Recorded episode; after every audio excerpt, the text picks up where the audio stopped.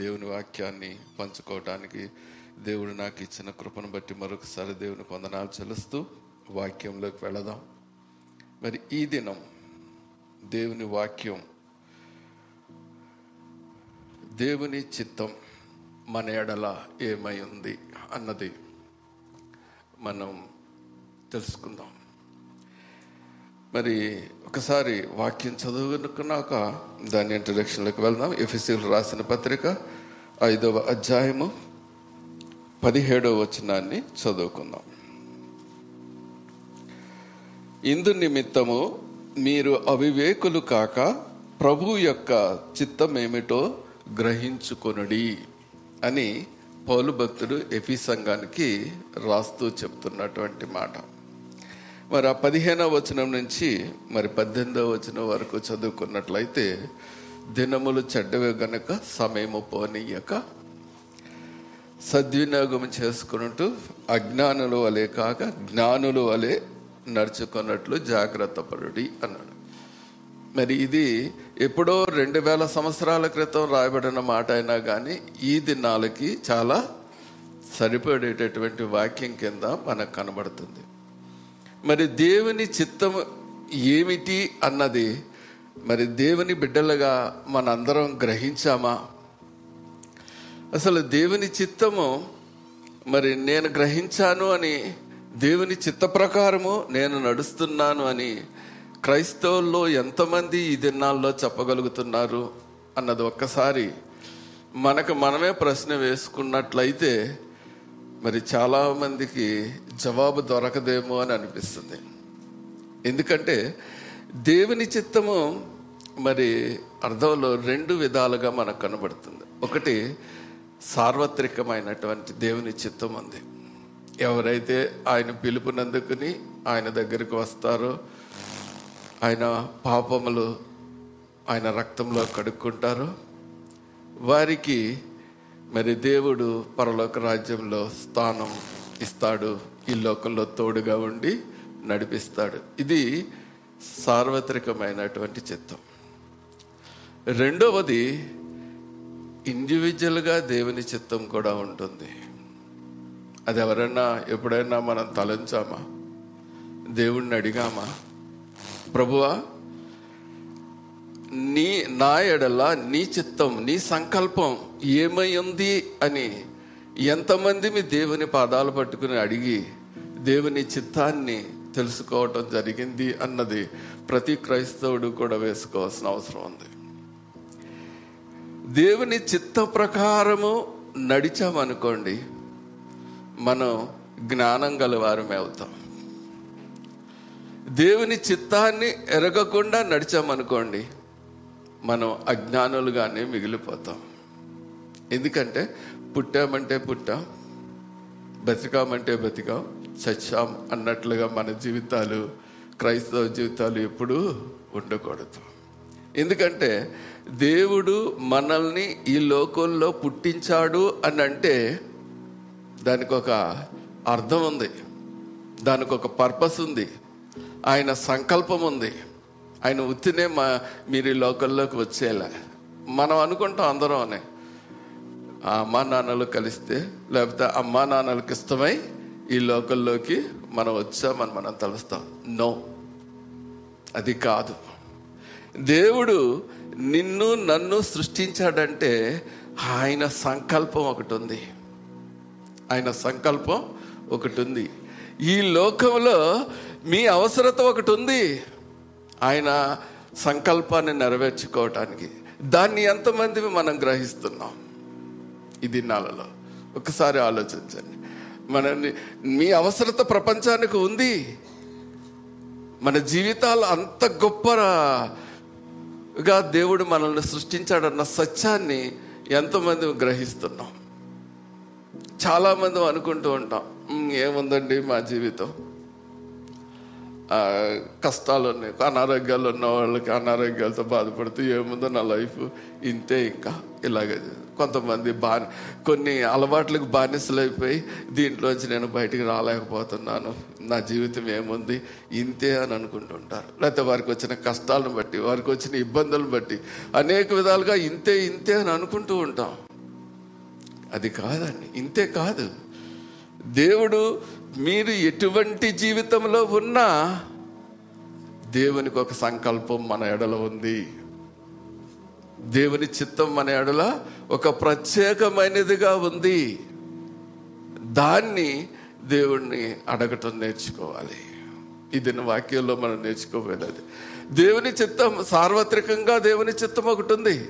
ఆయన బిడ్డలందరినీ ఆయన రక్షించి కాపాడి పాపం నుంచి విడుదలనిచ్చి ఆయన చే- చేసిన సిలువ ద్వారా ఆయన రాజ్యంలోనికి చేర్చుకోవటం సార్వత్రికమైనది కానీ నిన్ను నన్ను ప్రేమించి ఈ లోకంలో మనకి దేవుడు స్థానం కల్పించాడంటే దానికి కూడా ఒక ప్రత్యేకమైన మన క్రైస్తవులు ఎవరో కూడా అల్లాటప్పాగా జీవించట్లేదండి.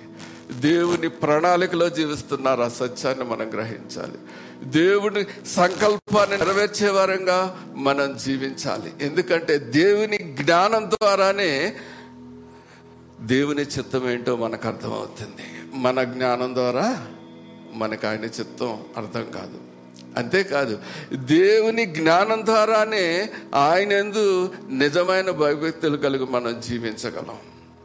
మన జ్ఞానం ద్వారా భయభక్తులు కలిగి జీవించేది అది అజ్ఞానంతో కూడుకున్నదే. ఎందుకంటే మనం కొంత లిమిట్ వరకే ఆలోచించగలమండి. దేవుడు సృష్టికర్త. ఆయనకి అసాధ్యమైనది ఏదీ లేదు. సమస్తము ఆయన ఎరుగుతాడు గనక ఆయన జ్ఞానాన్ని మించినటువంటి భక్తి మనకి మనల్ని సర్వైవ్ చేయగలిగిన శక్తి ఆయన. జ్ఞానానికి ఒక్కటే ఉంది. మరి ఏ జ్ఞానానికి లేదు. కానీ మనందరం కూడా చాలా మంది నూటికి తొంభై మంది క్రైస్తవులు మన సొంత జ్ఞానంతో మన భక్తిని ముందుకు కొనసాగింప చేస్తూ నేను దేవుని చిత్తములో ఉన్నాను దేవుని చిత్తాన్ని నెరవేరుస్తున్నామని చాలామంది తలుస్తూ ఉంటారు. అది పొరపాటు.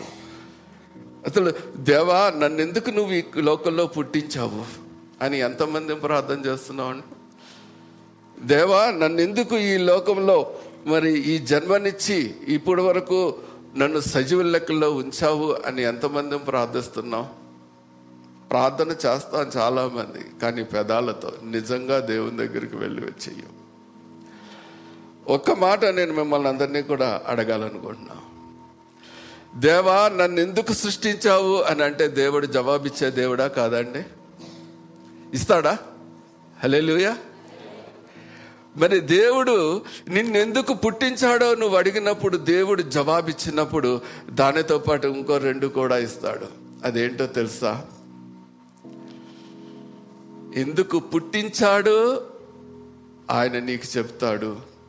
నీ మీద ఆయన ఏ భారం పెట్టాడో ఏ బాధ్యత పెట్టాడో ఏ పర్పస్తో నిన్ను పంపించాడో ఆయన నీకు తెలియచేస్తాడు. అంతేకాదు రెండోది ఆయన ఆ చిత్తాన్ని నెరవేర్చుకోవడానికి కావలసిన సామర్థ్యాన్ని కూడా నీలో పుట్టించగలడు. నమ్ముతున్నారా? హలిలియా ఇంత గొప్ప దేవుణ్ణి మనం కలిగి ఉన్నాం. మన జీవితాలు ఏదో ఇష్టం వచ్చినట్లుగా రాలేదండి ఇక్కడికి. అమ్మా నాన్నలకు ఇష్టమై ఈ లోకంలోకి రాలేదు మనం. అమ్మా నాన్నలు కలిస్తే మనం ఈ లోకంలోకి రాలేదు. దేవుని చిత్త ప్రకారము మనం ఈ లోకంలోకి వచ్చాం. మన అవసరత ఈ ప్రపంచానికి ఉంది. దేవుడు మనల్ని అంత గనులుగా సృష్టించాడు. హలెలుయా నమ్ముతున్నారా? దేవుని నామనికి స్తోత్రం కలుగునుగాక. హలేలుయా హలెలుయా నిజంగా మీరు ఆ సత్యంలో ఎరిగినట్లయితే దేవుని చిత్తాన్ని కోసం ఈరోజే ప్రార్థన చేస్తానండి. నో డౌట్ అబౌట్ ఇట్ అసలు దేవుని చిత్తంలో నడవటం అంటే ఏంటి? దేవుడు ఒక మాట చెప్తాడు. దేవుని చిత్తంలో నడవటం అంటే ఏంటో తెలుసా అండి? ఆయన ఆత్మ కలిగి జీవించటమే దేవుని చిత్తంలో నడవటం. రోమిల్కి రాసిన పత్రిక ఎనిమిదో అధ్యాయం తొమ్మిదో వచనం ఉంటుంది. నా ఆత్మ లేనివాడు నావాడు కాడు. అంటే దేవుని ఆత్మలో నివసించటం అంటే ఏంటో దాని అర్థం తెలుసా? దేవుని వాక్యానికి విశ్వాసముతో లోబడి నడవటమే ఆయన ఆత్మచేత నడిపింపబడటం. ఇంక వేరే అర్థమేమైనా ఉంటే నాకు చెప్పండి మీరు. విశ్వాసముతో ఆయనకు లోబడి మనం నడవటమే ఆయన ఆత్మను కలిగి ఉండటం ఆయన ఆత్మలో నడవటం. మరి ఆయన ఆత్మని మనం ఎన్నిసార్లు పొందుకున్నాము అని అంటే ఆత్మ అనగానే అది ఏదో ఒక శక్తి అనుకుని మనం అనుకుంటాం. అది కొంతమంది మీదకే వస్తుందని అనుకుంటాం. అది కొంతమందినే నడిపిస్తుందని మనం అందరం అనుకుంటాం. కాదండి. దేవుని ఆజ్ఞకు ఎవరైతే విశ్వాసముతో లోబడతారో విశ్వాసముతో ఆయన మాటలను నమ్మి దాని ప్రకారం నడుస్తారో అందరికీ కూడా దేవుని ఆత్మ ఉంది. మనందరం మన జ్ఞానంతో ఆలోచిస్తాం అమ్మో ఆత్మ నడిపింపు అంటే వేరు ఆత్మ వచ్చి కుమ్మరింపబడుతుందని మీరు ఆత్మతో నడిపింపబడతారంటే ఆత్మకి లోబడి నడవటమే. దేవు ఆత్మకు అంటే దేవుని వాక్యానికి లోబడి విశ్వాసముతో. ఎందుకంటే లోబడతాం ప్లస్ విశ్వాసం రెండూ కలిసి ఉండాలి అక్కడ దేవుని మాట విశ్వాసం అంటే నమ్మాలి కదండి? నమ్మినవాడు రక్షింపబడునన్న వాక్యం చాలా స్పష్టంగా తెలియజేస్తుంది దేవుని వాక్యానికి మరి లోబడేట మన ఆత్మ మిమ్మల్ని ఆవరిస్తుందన్న సత్యాన్ని మనం తెలుసుకోలేకపోతున్నాం. దేవుని చిత్తంలో అది ఒక భాగం. మీ ఎడల దేవుని చిత్తం ఏమైందంటే ఆయన ఆత్మను కలిగి ఆయన ఆత్మలో మీరు నడవాలన్నదే ఆయన చిత్తం. ఇది సార్వత్రిక చిత్తం. అందరి ఎడల ఆయన బిడ్డల అందరి ఎడల ఆయన చిత్తం అది. మనందరం నడుస్తున్నామా? ప్రశ్నించుకోండి. దేవుని చిత్తాన్ని మనం తెలుసుకోలేకపోతే పుట్టామంటే పుట్టాం చచ్చి బతికామంటే బతికాం అదే జీవితం మనకి. ఎందుకంటే ఒక చిన్న సామెత ఉంది.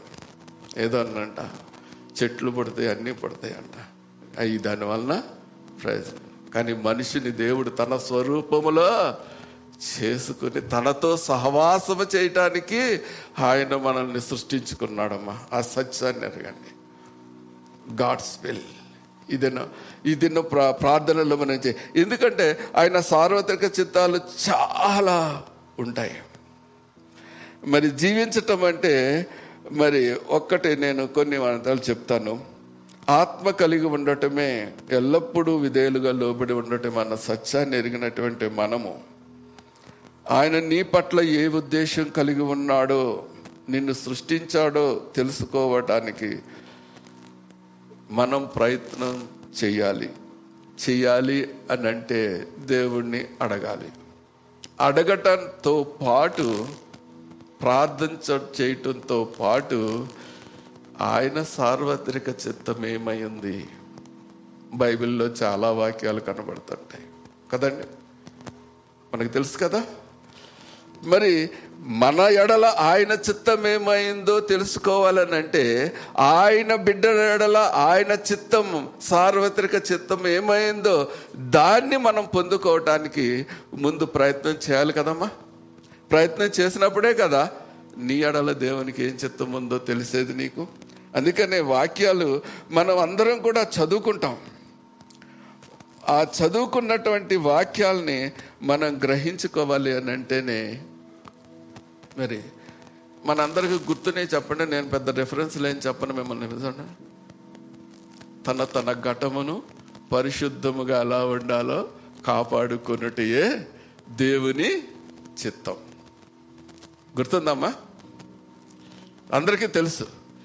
మన ఘటాల్ని పరిశుద్ధంగా కాపాడుకుంటున్నామా?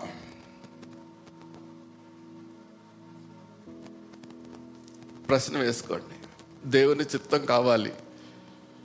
దేవుని చిత్తం మనల్ని మరి ఇక్కడ ఒక ప్రత్యేకమైన జీవితాలు ఇచ్చిన దేవుడిని సంతోషపరిచేదండి. మన ఘటాల్ని పరిశుద్ధంగా కాపాడుకుంటున్నామా? ఎస్ చాలామంది పైకి చెప్పలేరు కానీ మేము జీవిస్తున్నామండి. పరిశుద్ధంగా కాపాడుకుంటున్నామండి అని చెప్తారు. లోపల మనసుల్లో ఉంటుంది భావం ఉంటుంది. నిజమే. చాలామంది తమ ప్రయత్నం తమ చేస్తూనే ఉంటారు. కానీ ఆ ప్రయత్నం మీ జ్ఞానంతో మీ జ్ఞానంతో చేస్తూ ఉంటారు. పరిశుద్ధత అనేది శరీరానికి సంబంధించిందా ఆత్మకు సంబంధించిందా? ఆత్మకు సంబంధించింది. మరి ఆత్మకు సంబంధించినటువంటి ది అని మనం చెప్పగలిగితే ఆత్మ సంబంధమైనటువంటి దేవుని ఫలము మీలో ఉందా? లాస్ట్ వీక్ పాస్టర్ గారి చేత మనం బోధింపబడ్డాము. ఫలము ఫలము యొక్క క్యారెక్టర్స్ నైన్. కదండి? నేర్చుకున్నాం కదా? మీరు నిజంగా నా ఘటాన్ని నేను పరిశుద్ధంగా కాపాడుకుంటున్నానంటే ఆ తొమ్మిది ఫలాలు మీలో నిలిచి ఉండాలి. ఆ క్యారెక్టర్స్ అన్నీ మీలో నిలిచి ఉండాలి. అప్పుడే మీరు మీ ఆత్మను పరిశుద్ధంగా ఉంచుకున్నట్లు. అవునంటారా? కాదంటారమ్మా. ఒకసారి తెలియచేయండి నాకు. హలేలుయా ఉందా? మనం కాపాడుకుంటున్నామా? చాలా మంది చెప్పాను కదా ఇప్పుడే పరిశుద్ధంగా కాపాడుకుంటానికి శరీరాన్ని ఆలోచనలు కాపాడుకుంటానికి చాలా మంది ప్రయత్నం చేస్తాను నో డౌట్ అది మంచిదే కాదని అన్నాం. కానీ దానికంటే ముందుగా దేవుని అజ్ఞానంతో కాకుండా దేవుని జ్ఞానంతో జ్ఞానుల వలె మనం ఆలోచించాలి. పరిశుద్ధత అన్నది ఆత్మకు సంబంధించింది శరీరానికి సంబంధించింది కూడా కానీ దేవుడు కోరేది ఆత్మకు సంబంధించింది. దేవుని ఆ యొక్క ఆత్మ పరిశుద్ధంగా మీరు ఉన్నట్లయితే ఆ తొమ్మిది ఫలాలు మీలో ఉన్నట్లయితే మీ శరీరం అనేది ఎప్పటికీ కూడా అపరిశుద్ధంగా ఉండదు. ఉంటుందమ్మా? దేవుడు తొమ్మిది ఫలాల్లో మీరు జ్ఞాపకం చేసుకోండి. దాంట్లో చాలా ఉన్నాయి. విశ్వాసం దీర్ఘశాంతం ప్రభా సాత్వికం ఇవన్నీ ఉన్నాయి కదా? అవన్నీ కానీ మీరు ఆ క్యారెక్టరిస్టిక్స్ అన్నీ కూడా మీలో ఉన్నంటే మీ ఆత్మతో పాటు మీ శరీరం కూడా పరిశుద్ధంగానే ఉంటుంది. అదే దేవుడు చిత్తం మీ మీ ఘటాలని పరిశుద్ధంగా కాపాడుకున్నట్టే దేవుని చిత్తమైంది. దేవుడు నిన్ను ఈ లోకంలోకి ఎందుకు పంపించాడో మనల్ని ఎందుకు ఈ లోకంలోకి పంపించాడు దేవుడు పర్పస్ ఏంటో దేవుడు మన ద్వారా ఏ కార్యము ఈ ప్రపంచానికి చూపించదలుచుకున్నాడో అది మనం ఎరగాలి అని అంటే ముందు దేవుని సార్వత్రిక చిత్తాన్ని మనం ఎరగాలి. దానిలో మనం ఫలించాలి. ఎందుకంటే దేవుని మాటలు చాలా నిగూఢంగా అంటండి దేవుడు మనల్ని ఎందుకు ఏర్పాటు చేసుకున్నాను అన్నాడు అండి యోహాన్స్ వార్త పదిహేను అధ్యాయం పదిహేను వచ్చిన పదహారు వచ్చిన మనం చదువుకుంటే అక్కడ చాలా స్పష్టంగా రాయబడింది మీరు నన్ను ఏర్పాటు చేసుకోలేదు కానీ నేను మిమ్మల్ని ఎందుకు ఏర్పాటు చేసుకున్నానయ్యా? అంటే మీరు ఫలించి అభివృద్ధి చెంది మీ ఫలాలు నిలిచి ఉండటానికి మన జ్ఞానం ఏం చెప్తుందో తెలుసా? మీరు ఫలించి అభివృద్ధి చెంది అంటే డబ్బు సంపాదించుకుని ఏ లోటు లేకుండా జీవించి అందరికీ ఆ డబ్బులతో సహాయం చేసేసి ఉండటం ఎల్లప్పుడూ అలాగే ఉండటం దేవుని కోరిక. మంచిదే. దేవుని కోరిక అది కూడా ఉంది. కానీ దానికంటే ముందు దేవుని కోరిక ఏంటో తెలుసా? మీరు ఆత్మలో ఫలించాలి. ఆత్మ ఫలాలు మీలో నిలిచి ఉండాలి. దేవుడు కోరేది అది. దాన్ని కలిగి ఉన్నామా? ఇప్పుడు చెప్పండి. మన జ్ఞానంతో దేవుని చిత్తాన్ని నెరవేర్చడానికి మనం ప్రయత్నం చేస్తున్నామా? దేవుని జ్ఞానాన్ని అర్థం చేసుకొని దేవ చిత్తాన్ని మనం ఆలోచిస్తున్నామా? ఎందుకంటే నా చిత్తము నెరవేర్చిన వాడు నావాడు కాడు అని కూడా వాక్యం ద్వారా ఇండైరెక్ట్గా దేవుడు చెప్తున్నాడు. మనందరికీ తెలుసు. తండ్రి చిత్తం నెరవేర్చిన వాడు నావాడు కాడు అన్నది కూడా వాక్యం మనకు బోధిస్తూ ఉంది. మరి దేవుని వాక్యం ఇటు రీతిగా మనల్ని బోధిస్తూ ఉన్నప్పుడు మరి ఎందుకంటే అంటే మీకు అర్థం కావట్లేదు నేను రెఫరెన్స్ చెప్పట్లేదు అనుకుంటాను. ఏం చెప్పాడు ఎందుకంటే ఆయన ఇదిగో నీ తల్లి నీ తండ్రి అని దేవుని దగ్గరికి వచ్చి ఆయన శిష్యులు చెప్పినప్పుడు నా తండ్రి చిత్తాన్ని నెరవేర్చేవాడే నా తల్లి నా తండ్రి నా సహోదరులు అని చెప్పాడు. అంటే దాని అర్థం ఏంటమ్మా? ఆయన వారం కాదనే కదా? నేను ఎక్కడికో తీసుకెళ్తున్నాను అనుకోండి నా సొంత జ్ఞానంతో చెప్పట్లా. దేవుని చిత్తాన్ని ఎరిగి చేసేవాళ్ళే దేవునికి ఇష్టలు. ఆయన సహోదరులుగా మనల్ని పిలుస్తున్నాడు. అజ్ఞానం కావాలి. దాన్ని ఆలోచన చేయండి. నేను దేవుని చిత్తాన్ని మనం తెలుసుకోవాలి. ఇంకా పరిశుద్ధంగా కాపాడుకోవటం గురించి కొంత నేర్చుకున్నాం ఇంకా ఎక్కువ చెప్తూ ఉంటే చాలా చెప్పొచ్చు. కానీ ఇంకొకటి ఉంది. ప్రతి విషయములోనూ కృతజ్ఞతాస్థుతులు దేవునికి చెల్లించటం మన ఎడల దేవుని చిత్తమై ఉంది. రైట్? ఈ మాటను కూడా డైరెక్ట్గా మిమ్మల్ని అడిగితే పైకి చెప్పినా చెప్పకపోయినా అయ్యో మేమైతేనండి ప్రతి విషయంలో కూడా దేవునికి కృతజ్ఞతాస్థుతులు చెల్లిస్తున్నామండి అని చెప్తారు మనసుల్లో అనుకుంటూనే మంచిది. దేవునికి స్తోత్రం. మంచిది. కాదని నేను అన్నా మరి ఆయన చిత్తం ప్రతి విషయంలో కూడా మనం ఆయన కృతజ్ఞతలు చెల్లించే వారంగా ఉండాలి. అదే కదండి? మనకు మనసులు కూడా చెప్తున్నాయి ఉన్నాము అని. ఒక్కసారి మరి వాక్యం నేను దాని ప్రజలు తీసుకెళ్ళిన యోబుని జ్ఞాపకం చేసుకుందాం. యోబు గారు చెల్లించినట్లుగా చెల్లిస్తున్నామా దేవుడిచ్చను దేవుడిచ్చాను దేవుడు తీసుకున్న దేవునికి స్తోత్రం అన్నాడు. మనకు కష్టం కలిగితే దేవా నాకు ఈ కష్టం ఇచ్చావు నీకు వందనాలయ్యా అని చెప్తున్నావా? లేవా? నాకు ఈ కష్టం ఇచ్చావు నేనే నన్ను నాకే ఎందుకు ఇచ్చావు ప్రభువా అని డైరెక్ట్గా అడుగుతున్నామా? నేనే కనబడ్డానా ప్రభువా దేవుడు నన్ను శోధిస్తున్నాడు దేవుడు నన్ను ఇబ్బంది పడుతున్నాడు ఏమో దేవునికి ఎందుకో నేను ఇష్టంగా లేను ఇలా మాట్లాడుతున్నామా? చెప్పండి. మీ జ్ఞానం ద్వారా దేవుని కృతజ్ఞాస్తుతులు చెల్లిస్తున్నారు కానీ దేవుని చిత్తం మెరిగి దేవుని జ్ఞానం ద్వారా స్థుతులు చెల్లించడానికి మనం సిద్ధంగా లేము.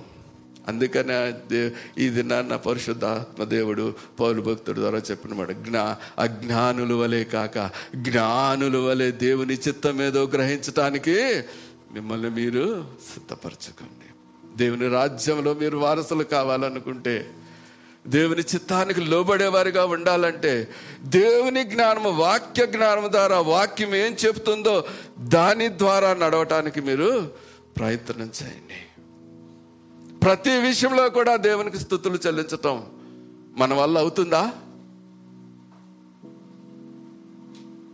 చాలా కష్టం. చాలా కష్టం. అది మనుషులకు అసాధ్యం. కానీ దేవునికి సాధ్యమే. కదండి ధనవంతుడి దగ్గర దేవుడు చెప్పాడు కదా? అయితే ధనవంతులు దేవుని రాజ్యంలో ప్రవేశించలేరని అందరూ కొనుక్కుంటా ఉంటే దేవుడు అన్నాడు అది మనుషులకు అసాధ్యమే కానీ నాకు సమస్తమును సాధ్యము అన్నాడు. అంటే కారణం దేవుని శక్తిని ఆశ్రయిస్తే అది సాధ్యమవుతుంది. దేవుని శక్తిని మనం ఆశ్రయించలేకపోతే అది అసాధ్యంగానే మిగిలిపోతుంది. అది అసాధ్యము అనుకునే వాళ్ళకి?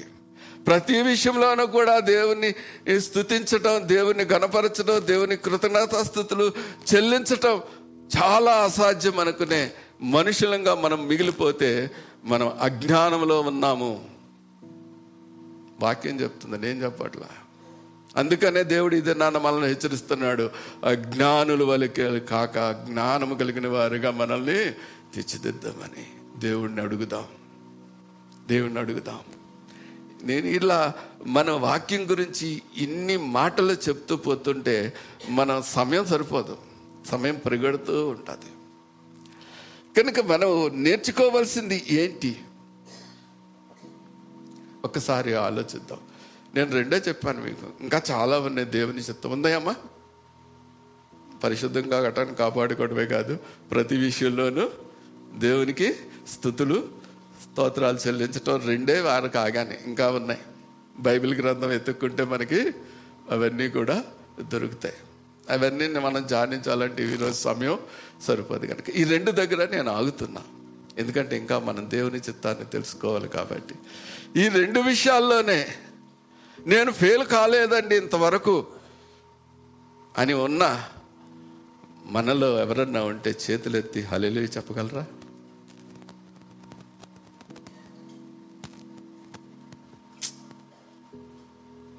మరి దేవుడు రేపు తీర్పులోకి మనల్ని తీసుకొస్తే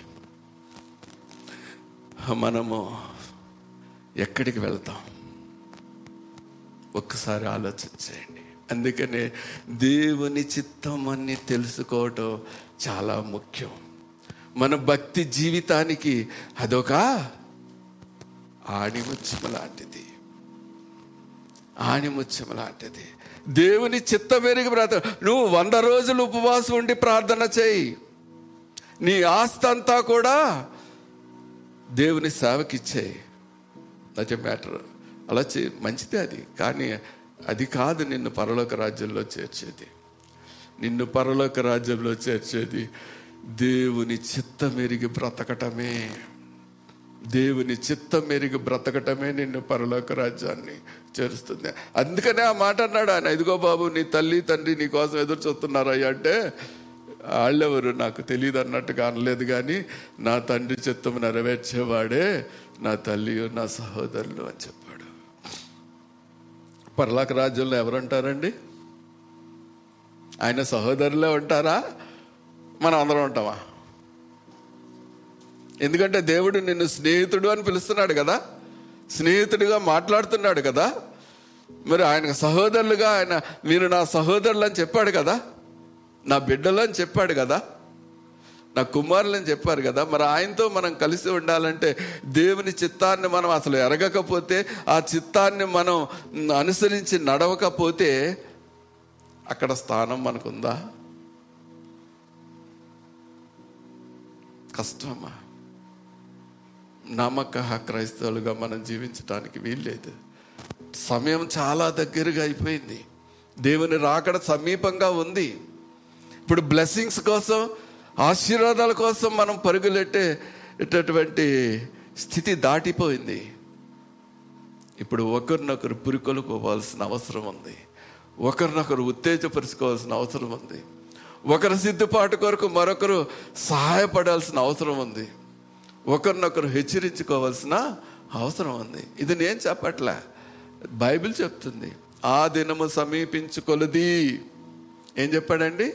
ఒకరినొకరు హెచ్చరించుకుంటూ ఒకరినొకరు పురికొలుపుకుంటూ మనము సిద్ధపడాలి. ఇదేనండి వాక్యం చెప్పింది? ఇంకా వేరే ఏమైనా చెప్పిందా? మరి ఈ కాలంలో ఆ స్థితి మనకుందా? ఒక్కసారి ఆలోచన చేసుకోవాలని నేను ఆశపడుతూ కోరుతున్నానండి. దేవుడు మరి ఇంకా రైట్ టైం పరిగెడుతోంది. నేను మన పర్సనల్ విషయానికి వద్దాం. ఇప్పటి వరకు సార్వత్రికంగా మనం ఏం చేస్తే నీ పర్సనల్ విషయంలో దేవుడు నీకు దర్శనమిస్తాడో నేర్చుకున్నాం. మరి దేవుడు దర్శనం కావాలి. దేవుడి చిత్తం మనం ఎరగాలి అని అంటే ఏం చేయాలో ఇప్పటి వరకు నేర్చుకున్నాం. మరి దేవుడు ఎంతమందికి నీ జీవితాన్ని గురించి దేవుడు దర్శనం నాకు ఇచ్చాడండి నా జీవితం గురించి అని మీరు చెప్పగలరా? పర్సనల్గా నేను అడుగుతున్నా. ఒకసారి గుర్తు తెచ్చుకోండి. దేవుడి చిత్తం అందరికీ బయలుపరచబడుతుంది. నో డౌట్ డౌటే లేదు. ఇంత ఆశ్చర్యంగా పోతున్నారా? మీరు అడిగినా అడగకపోయినా దేవుని చిత్తం మీకు బయలుపరచబడుతుంది. నో డౌట్ అది ఎప్పుడో తెలుసా? దేవుణ్ణి మీరు హృదయపూర్వకంగా అంగీకరించి ఆయన బాప్తీసం పొందుకున్నప్పుడు మీతో ఆయన మాట్లాడుతూ మొదలు పెడతాడు. ఒక్కసారి పాత రోజులకు వెళ్ళండి మీకు గుర్తొస్తూ ఉంటుంది. మీరు దేవుడు ఎలా జీవించాలో మీకు చెప్తూ ఉంటున్నాడు మీరు బాప్తీస్ తీసుకున్న ఆ సమయంలో మీ అందరితోనూ దేవుడు మాట్లాడి ఉంటాడు మీ అందరికీ ఆయన దర్శనం ఇచ్చి ఉంటాడు. లేదని చెప్పగలరమ్మా? మీరు ఎలా జీవించాలనుకున్నారో మీ హృదయాలలో ఎన్ని భావోద్రేకాలు కలిగినాయో ఎన్ని భావాలు ఎన్ని ఉద్దేశాలు మీలోంచి బయటకు వచ్చినాయో దేవుణ్ణి మీరు అంగీకరించినప్పుడు దేవుని రాజ్య వారసులుగా మీరు ఎప్పుడైతే ఆయన మరి ఆ పవిత్ర గంధంలో ఆ బంగారు పుస్తకంలో మీ పేర్లు రాయబడినప్పుడో అప్పుడు దేవుడు తప్పకుండా మీ హృదయాలతో మాట్లాడి తీరాడు. అది గ్రహించారా ఎవరన్నా? లేదు. అప్పుడు గ్రహించాం. అలా ఉండాలని ఆశపడ్డాం. అలా జీవించాలని ఉత్సుకత కలిగి ఉన్నాం. కానీ అది దేవుని జ్ఞానాన్ని మర్చిపోయి మన జ్ఞానాన్ని మొదలు పెట్టుకున్న తర్వాత ఏమైందంటే ఐహిక విచారాలు పెరిగిపోయి దేవుని యొక్క దర్శనాన్ని దేవుని యొక్క మాటల్ని అన్నిటినీ కూడా అవి అడిచివేశాయి అవునంటారా కాదంటారా అమ్మ? ఒక్కసారి చెప్పండి. అవునైన వాళ్ళు హలే చెప్పండి. అవును కదా? మరి హలేలు చెప్పడానికి ఏంటి? డౌట్ వచ్చిందా? హలేలుయా మీ అందరితో కూడా దేవుడు మాట్లాడాడు. మీ అందరికి కూడా ఆయన దర్శనం ఇచ్చాడు. మీ అందరితో కూడా ఆయన యొక్క చిత్తం ఏంటో కూడా బయలుపరిచాడు. మీరు ఎలా జీవించాలో బయలుపరిచాడు ఆయన. మీరు గుర్తు తెచ్చుకోండి. బాప్తీసం తీసుకున్న వేళ మీలో కలిగిన మార్పు మీలో కలిగిన ఉత్సుకత మీలో కలిగిన ప్రేరేపణ. అంత దానిలో ఉండటానికి మనము సిద్ధపడలే. అవునంటారా? కాదంటారమ్మా. సిద్ధపడలే. అది అందుకనే దేవి చిత్తం మరుగుపడిపోయింది. దేవుని దర్శనం మరుగుపడిపోయింది. మన ఏడల దేవుని సంకల్పం మరుగుపడిపోయింది. ఎందుకు? మనం దేవుని జ్ఞానంతో నడవకపోవటం వలన దేవుని చిత్తాన్ని ఎరగకపోవటం దాన్ని మర్చిపోవటం వలన. ఎందుకంటే మన హృదయాలలో ఆయన మన హృదయాన్ని ఆయనకి ఇమ్మనంటే ఆ బాప్తీసంలో మన హృదయాన్ని ఆయనకి ఇవ్వటం మర్చిపోయాం కనుక ఆయన ఆయనకు ఆ హృదయం ఇచ్చేస్తుంటే ఆ రోజున దేవుడు నీతో మాట్లాడిన మాటలు నీకు గుర్తు ఉండుంటాయి కదండి. అందుకనే వాక్యంలో ఒక చిన్న ఉదాహరణ వాక్యం మనందరికీ తెలుసు. విత్తనాలు విత్తేటటువంటి వాడు చిన్న పేరబుల్ ఉంది కదమ్మా. కొన్ని దారి పక్కన పడ్డాయి కొన్ని రాతి నేలలో పడ్డాయి కొన్ని ముళ్ళ పొదల్లో పడ్డాయి కొన్ని మంచి నేలను పడ్డాయి. అవేమైనా దారి పక్కన పడినాయి పిట్టలు ఎత్తుకుపోయినాయి రాతి నేలను పడినాయి వేర్లేనందుకు ఎండిపోయినాయి ముళ్ళ పదల్లో పడిని రెండు పెరిగి ముళ్ళ పదలు వాటిని అణిచివేసాయి మంచి నేలన పడ్డాయి ఫలించాయి. అంటే మనం బాప్త్యస్వం తీసుకున్నప్పుడు నీ హృదయాన్ని దేవునికి మంచి నేలగా మనం అప్పగించలేదు. గుర్తుకొస్తుందా? బాధ కలుగుతుంది కదమ్మా? ఇది ఆలోచిస్తావంటే నీ హృదయాన్ని అప్పచెప్పుంటే ఆ హృదయాన్న నీవు ఆయన బిడ్డగా అంగీకరించిన రోజునే ఆయన చిత్తం ఏంటో నీకు బయలుపడేది. నువ్వు ఎలా జీవించాలో గుర్తు తెచ్చుకోండి. అవన్నీ వస్తూ ఉంటాయి. దయచేసి మరి మీ అందరినీ నేను కోరుకునేది ఒక్కటే. దేవుని చిత్తాన్ని జరిగిపోయింది ఏదో జరిగిపోయింది. What happened is already happened ఈ దినాన్న పరిశుద్ధాత్మ దేవుడు మనతో మాట్లాడుతున్న ఈ సమయంలో ఒక్కసారి తిరిగి ప్రభువా నైనా పరిశుద్ధాత్మ దేవా నువ్వు నాతో మాట్లాడుతున్నావు అయ్యా నీ చిత్తాన్ని నెరగటానికి నాకు నేర్పు అని హృదయపూర్వకంగా పశ్చాత్తాపంతో ప్రార్థన చేస్తే దేవుడు తిరిగి ఇది నన్ను మళ్ళీ మీతో మాట్లాడబోతున్నాడు. ఆయన చిత్తాన్ని మీ ముందు ఉంచబోతున్నాడు. ఆ చిత్తాన్ని ఆయన సంకల్పాన్ని నెరవేర్చడానికి ఆయన మిమ్మల్ని శక్తిమంతులుగా తీర్చిపోతున్నాడు దానికి సామర్థ్యం ఇవ్వగలిగిన దేవుడు ఇది నాన్న మీతో మాట్లాడుతున్నాడమ్మా. దేవుని రాజ్య వారసులుగా చేరాలని మనం తలంచినట్లయితే ఇది నాన్న పశ్చాత్తాపంతో దేవుని సన్నిధికి వద్దాం. ఎస్ లాట్ నేను బాప్తీసం తీసుకున్న రోజునే నువ్వు నాతో మాట్లాడావు ప్రభువా నీ దర్శనం ఇచ్చావు ప్రభువా నీ సంకల్పం ఏంటో నా ఎడల బయలుపరిచావు ప్రభువా కానీ నేను జ్ఞానహీనుండై దాన్ని వదిలేసుకున్నా. దాన్ని మర్చిపోయా. దాన్ని విడిచిపెట్టి అయ్యా నాకున్న జ్ఞానంతో నా భక్తి జీవితాన్ని నేను నడిపేస్తూ ఉన్నాను ప్రభు.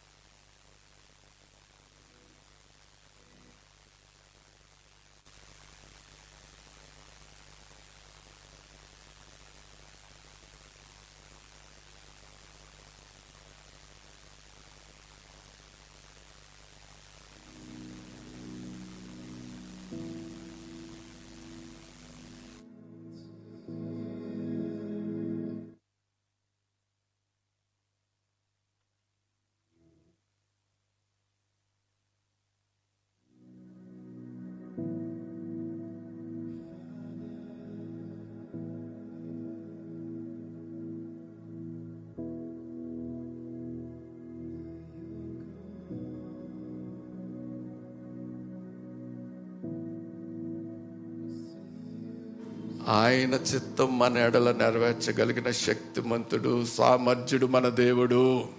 జ్ఞాపకం చేసుకోండి. ఒకవేళ మనం ఈ లోకంలో ఉన్నట్లయితే ఈ లోక పరిస్థితులకి బానిసలైపోయి ఉన్నట్లయితే దేవుడి నాన్న మనల్ని పిలుస్తున్నాడు. రండి నా వద్దకు. నా చిత్తాన్ని నెరవేర్చడానికి మిమ్మల్ని సామర్థ్యంగా గల వారిగా తీర్చిదిద్దుతాను. ఏమో ఒక్కసారి జ్ఞాపకం చేసుకోండి. అహంకారంతో అన్నీ నాకు తెలుసని బ్రతికేటటువంటి పౌల్ని మార్చి తన చిత్తాన్ని నెరవేర్చుకోలేదా? ఏమా నెరవేర్చుకున్నాడా?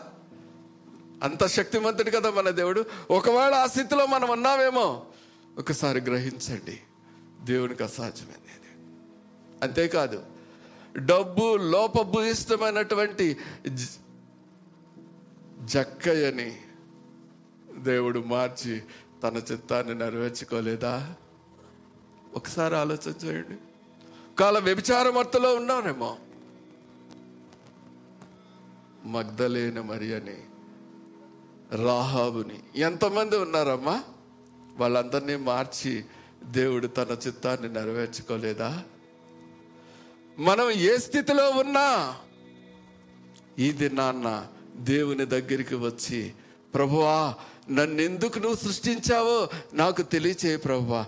నీ చిత్తాన్ని ఎరిగి నేను జీవించాలి ప్రభా నీ చిత్తం ఎరిగి జీవిస్తేనే నేను నీ రాజ్యంలో ఉంటానని మాట్లాడావు కదయ్యా అని ప్రార్థన చేస్తే దేవుడు నిన్ను నన్ను వాడుకోడా? ఒకసారి ఆలోచించేయండి ఆ స్థితిలో ఉండిపోయామేమో అని బాధపడాల్సిన అవసరం మనకి లేదు. పౌలును మార్చిన దేవుడు మనల్ని మార్చగలడు. జక్కయ్యను మార్చగలిగిన దేవుడు మనల్ని మార్చగలడు. రాహవును మార్చగలిగిన దేవుడు మనల్ని కూడా మార్చగలడు. ఇది ఎవరినైనా మార్చగలడు. కనుక ఎవరు నిరాశ చెందాల్సిన అవసరం లేదు. ఇది నన్ను ఎవరు నిరాశ చెందరు అయ్యో అది ఎప్పుడో నేను బాప్తీసం తీసుకున్నప్పుడు దేవుడు మాట్లాడాడంట నా- నాతో మాట్లాడాడంట నేను మర్చిపోయానంట. ఇంకా నాకు దేవుని రాజ్యంలో చోటే లేదని అనుకోవాల్సిన అవసరం ఏమాత్రం కూడా లేదు. ఏ నిమిషంలో దేవుని పాదాలు పట్టుకుని పశ్చాత్తాపంతో మనం ఆయన్ని వేడుకుంటే తిరిగి నీతో మాట్లాడదలుచుకున్నాడు ఆయన. ఆయన సంకల్పం మీతో చెప్పదలుచుకున్నాడు ఆయన. ఆయన దర్శనాన్ని మీకు ఇవ్వదలుచుకున్నాడు ఆయన. దానికి కావలసిన సామర్థ్యాన్ని కూడా ఇవ్వదలుచుకున్నాడమ్మా. ఒక్కసారి మీరు మనం అందరం కూడా జ్ఞాపకం చేసుకుందాం.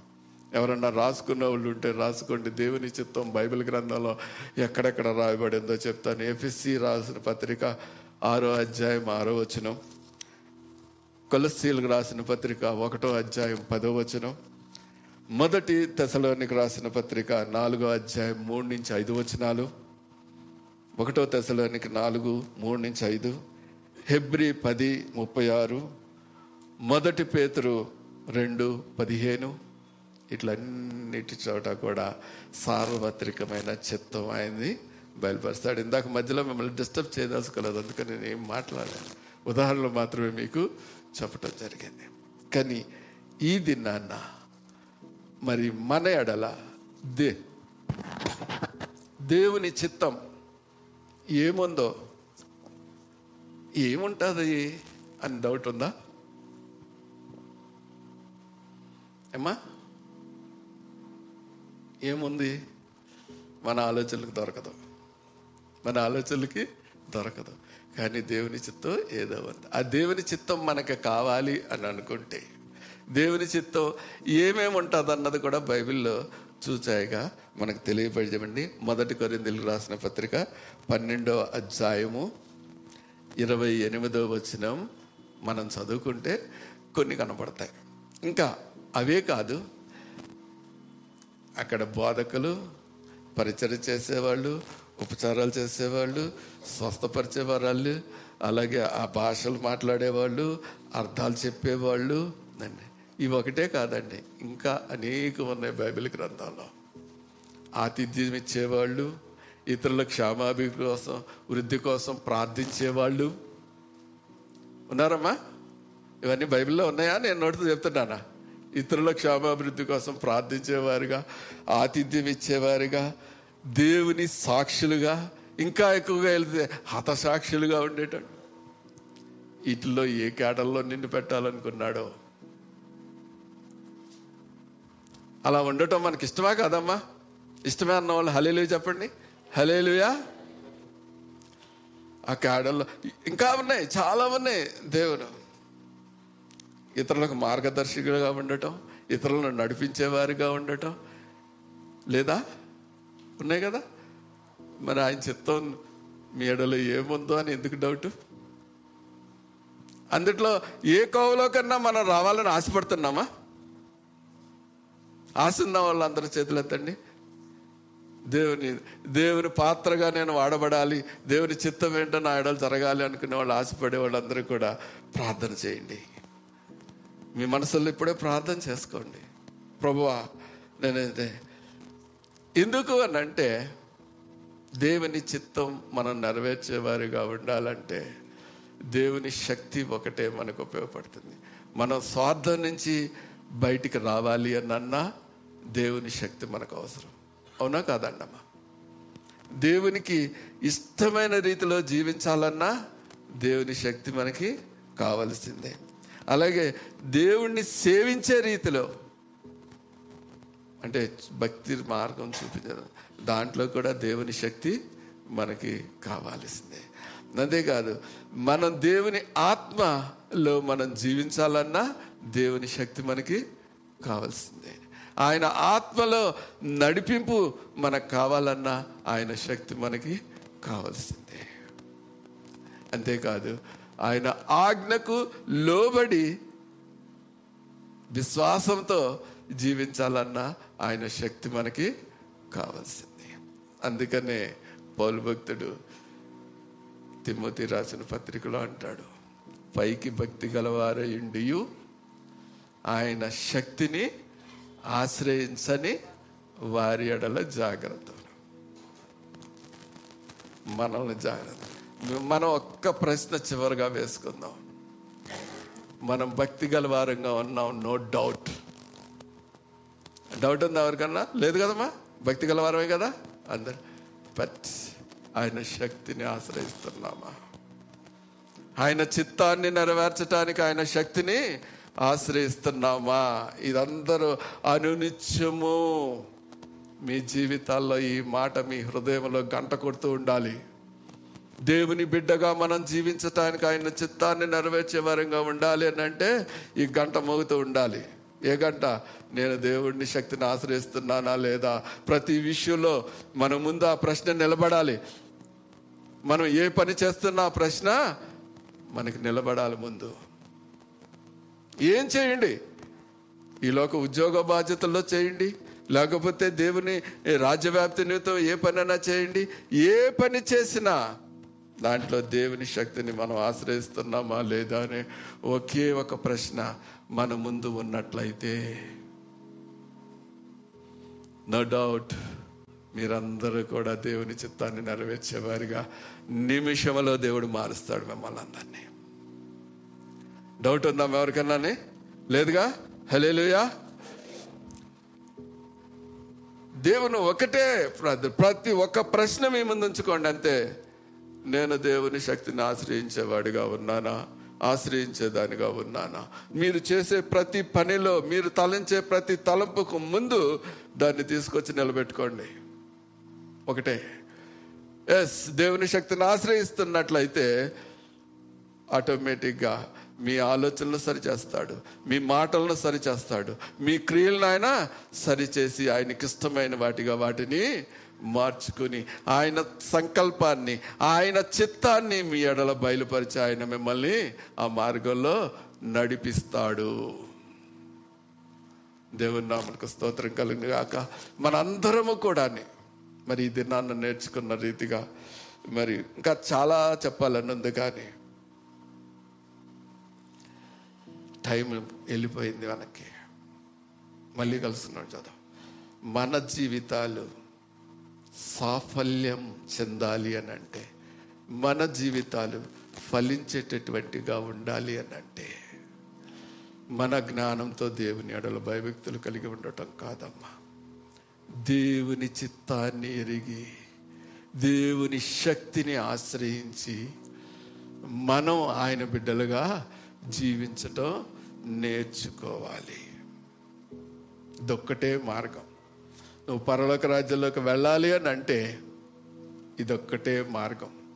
అంతేగాని మన జ్ఞానం చేత జీవించే ఈ యొక్క క్రైస్తవ జీవితం మనల్ని దేవుని రాజ్యానికి వారసులుగా ఎన్నటికీ చేయదు.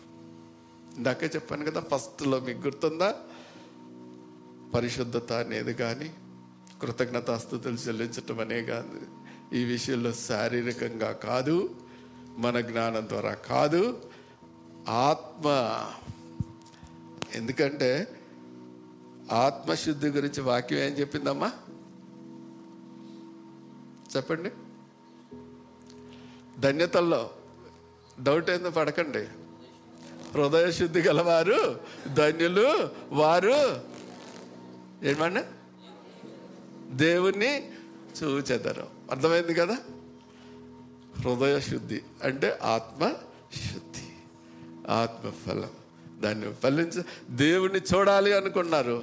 దేవుని రాజ్యంలో వెళ్ళాలి అనుకున్నటువంటి వాళ్ళు దేవుని సార్వచిత చిత్తాన్ని ఆయన మనేడలో పెట్టిన ఆయన చిత్తాన్ని తెలుసుకుని దాంట్లో జ్ఞానంతో ముందు కొనసాగటమే మన ముందున్న జీవితం. ఆయన శక్తిని ఆశ్రయిద్దాం. దేవుని బిడ్డలుగా జీవిద్దాం. దేవుడి చిన్ని మాటలు మన వెనుకలో దీవించును గాక అవి